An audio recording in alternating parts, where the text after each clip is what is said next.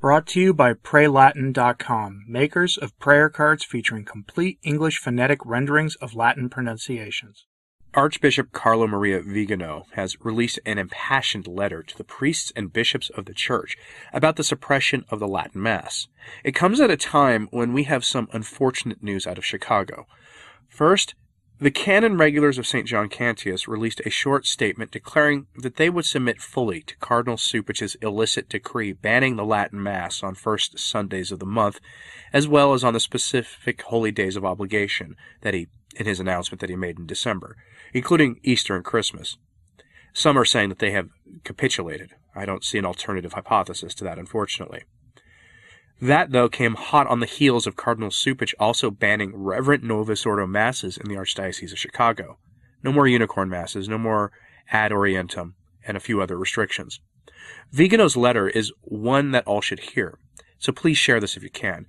It was published over the weekend by The Remnant, Catholic Family News, as well as some outlets in Europe.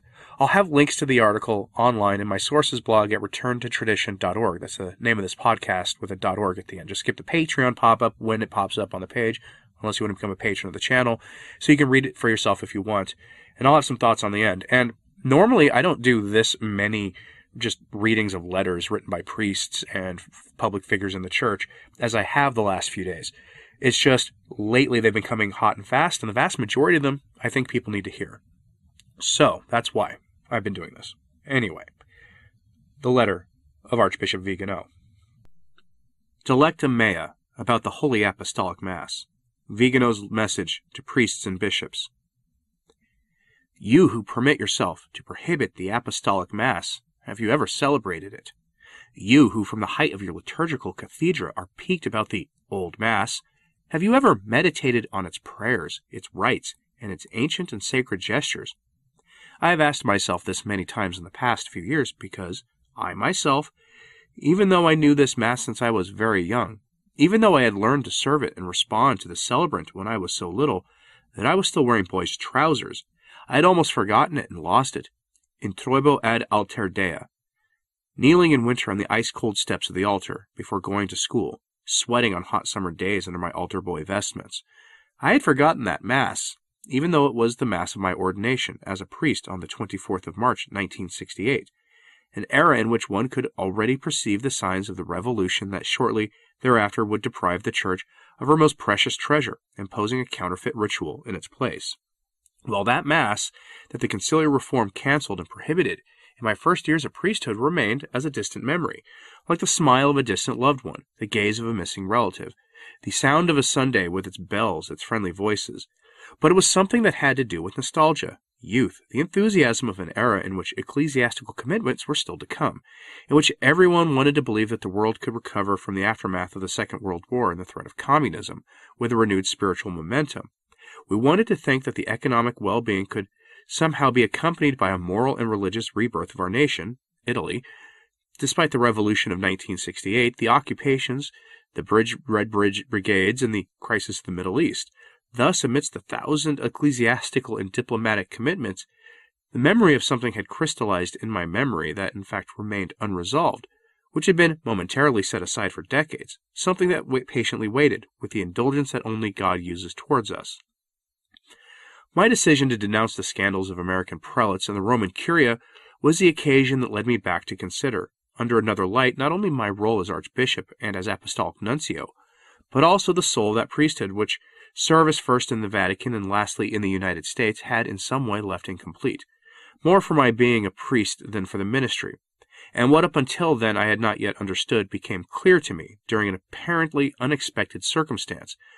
When my personal safety seemed to be endangered, I found myself, against my will, having to live almost in hiding, far from the palaces of the Curia. It was then that the blessed segregation, which today I consider as a sort of monastic choice, led me to rediscover the Holy Tridentine Mass. I recall very well the day when, instead of the chasuble, I put on the traditional vestments with the ambrosian capino and the maniple.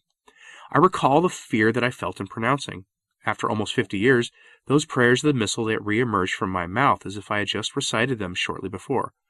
Confitemini Domino, quoniam bonus, in the place of the psalm Judicea mea, Deus of the Roman Rite.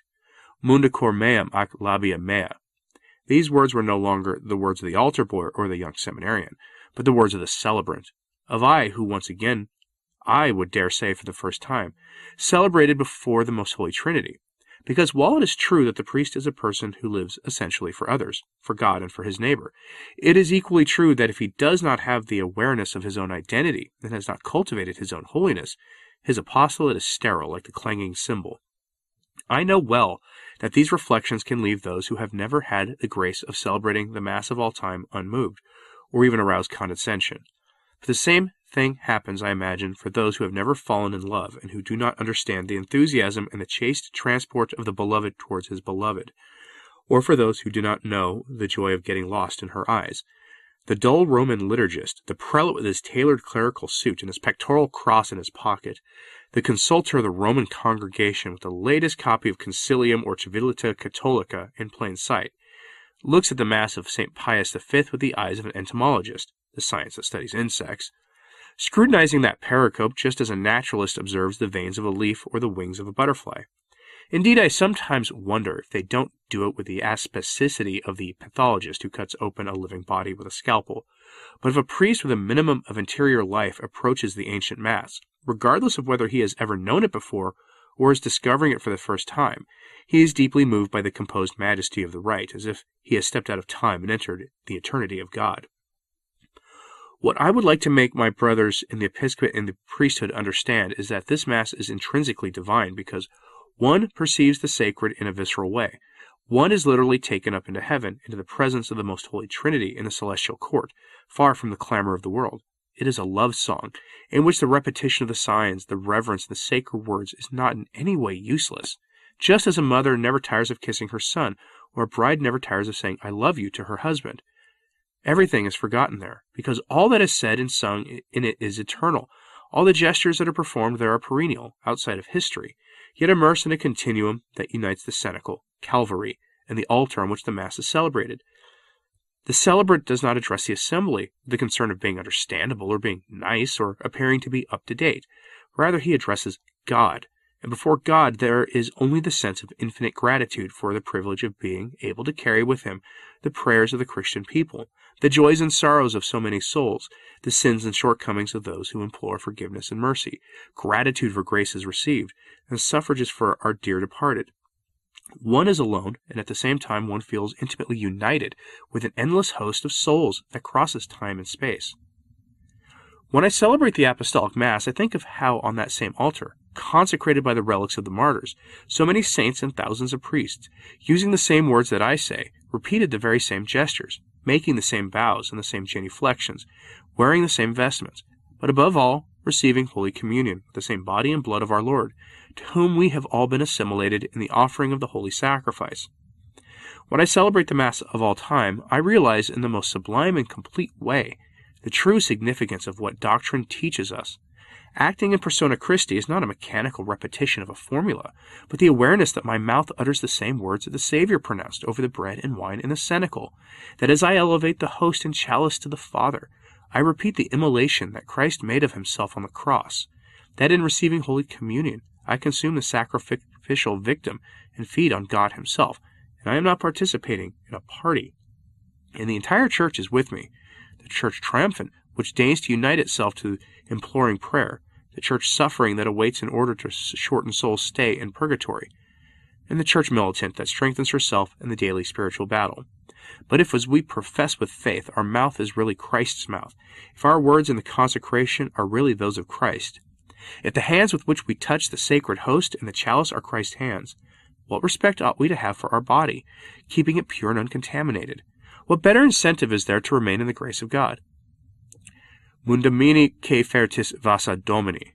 The words of the Missal, offer al nobis casimus, domine iniquitas nostris, ut ad sancte sanctorum puris marimea mantibeas introar.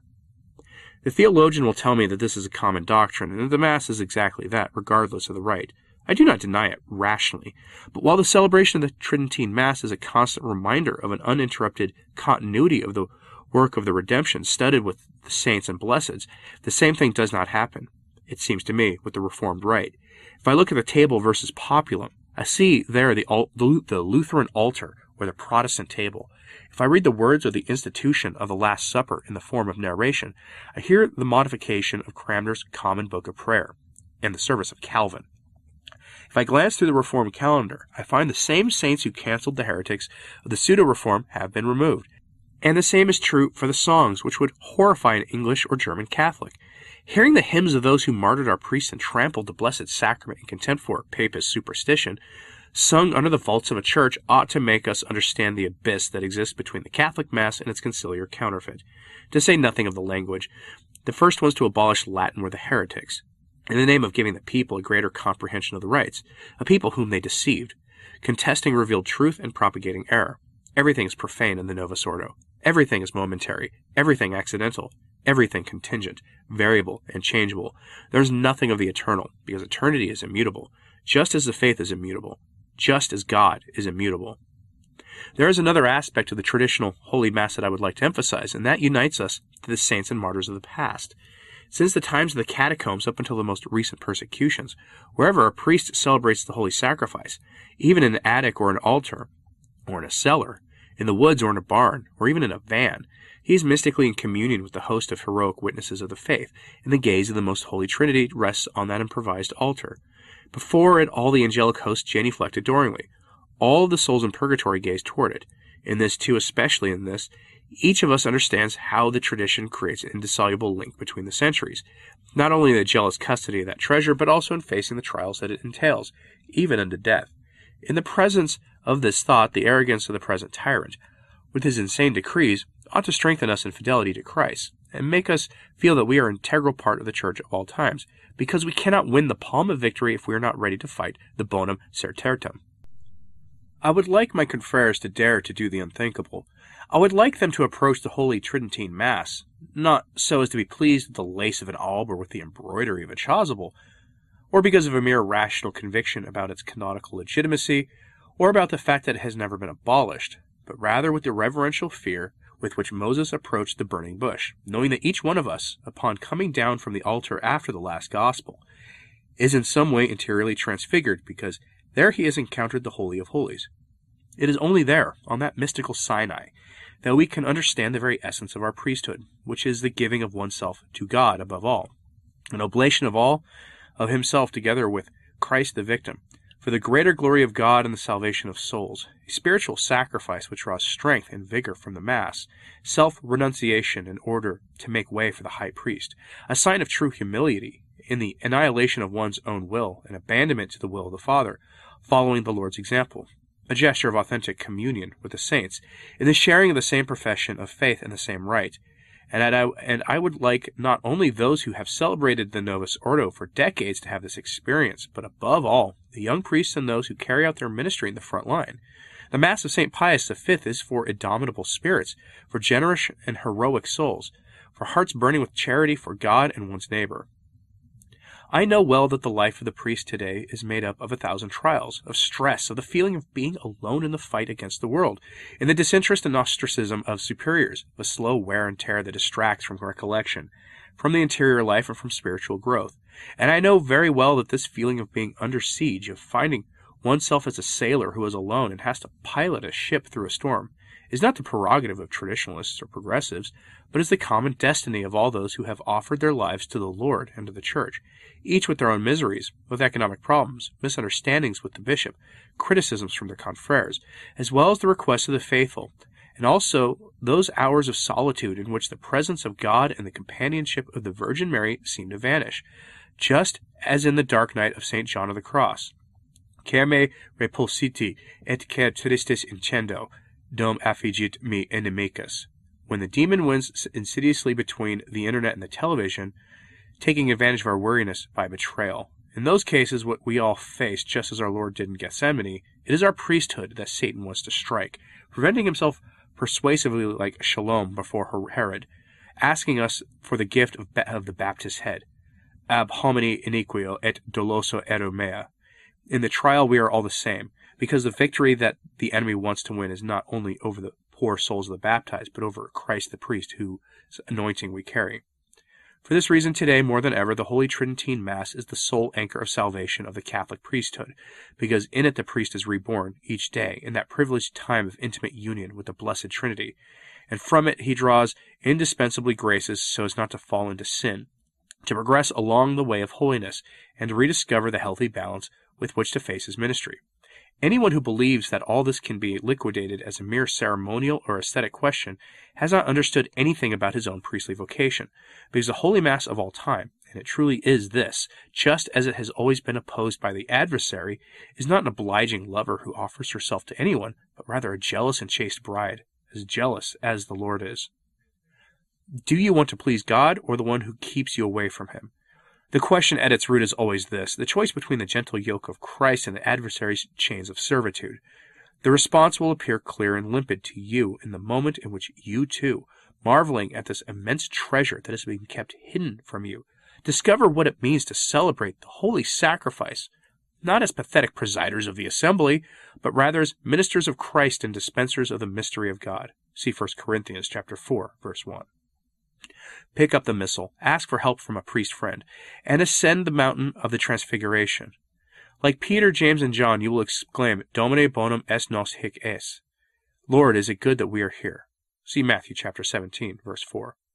Or with the words of the psalmist that the celebrant repeats at the offertory, Domine delexi decorum domus tua, et locum habitationis gloria tua. Once you have discovered it, no one will be able to take away from you that through which the Lord no longer calls you servants but friends. See John chapter 15, verse 15. No one will ever be able to convince you to renounce it, forcing you to be content with its adulteration that was brought forth by rebellious minds. For once you were darkness, but now you are in the, the light of the Lord. Walk then as children of the light. See the letter to the Ephesians, chapter 5, verse 8. Wherefore he says, Awake, O sleeper, and rise from the dead, and Christ shall enlighten you. See the letter to the Ephesians, chapter 5, verse 14. Signed, Carlo Maria Vigano, Archbishop, on the 2nd of January 2022. Like I said at the start, Vigano's letter comes amid the banning of the Mass in Chicago. But it isn't limited to Chicago. Every year since 1993, on the 21st of January, a Mass is said in the memory of and for the repose of the soul of King Louis XVI. It is said in the Cathedral of Notre Dame in Strasbourg, and it is always said in the traditional form of the liturgy. It has since been banned starting this year by the bishop, and so the SSPX in that area are picking up the duty to say that Mass in Europe. But this is the aim of the modernists in Rome to push the faithful into the overburdened arms of the SSPX, and to leave most of the priests trained in the traditional forms of the liturgy and sacraments without a place to go. We see this now virtually everywhere, and it's only going to get worse as we head towards Easter. As other outlets have reported, the Church is losing its identity and its soul. What we are seeing here is a war for the heart and soul of the faith, of the church. And Vigano's call is for the bishops and priests of the Roman Rite to recognize that and to rediscover the heart and soul of Catholicism. The time is now to do so, before it is too late. What did you think of this letter? Let me know in the comments, please, and like and subscribe if you haven't. It really does help. As always, pray for the church. I'm Anthony Stine. Ave Maria.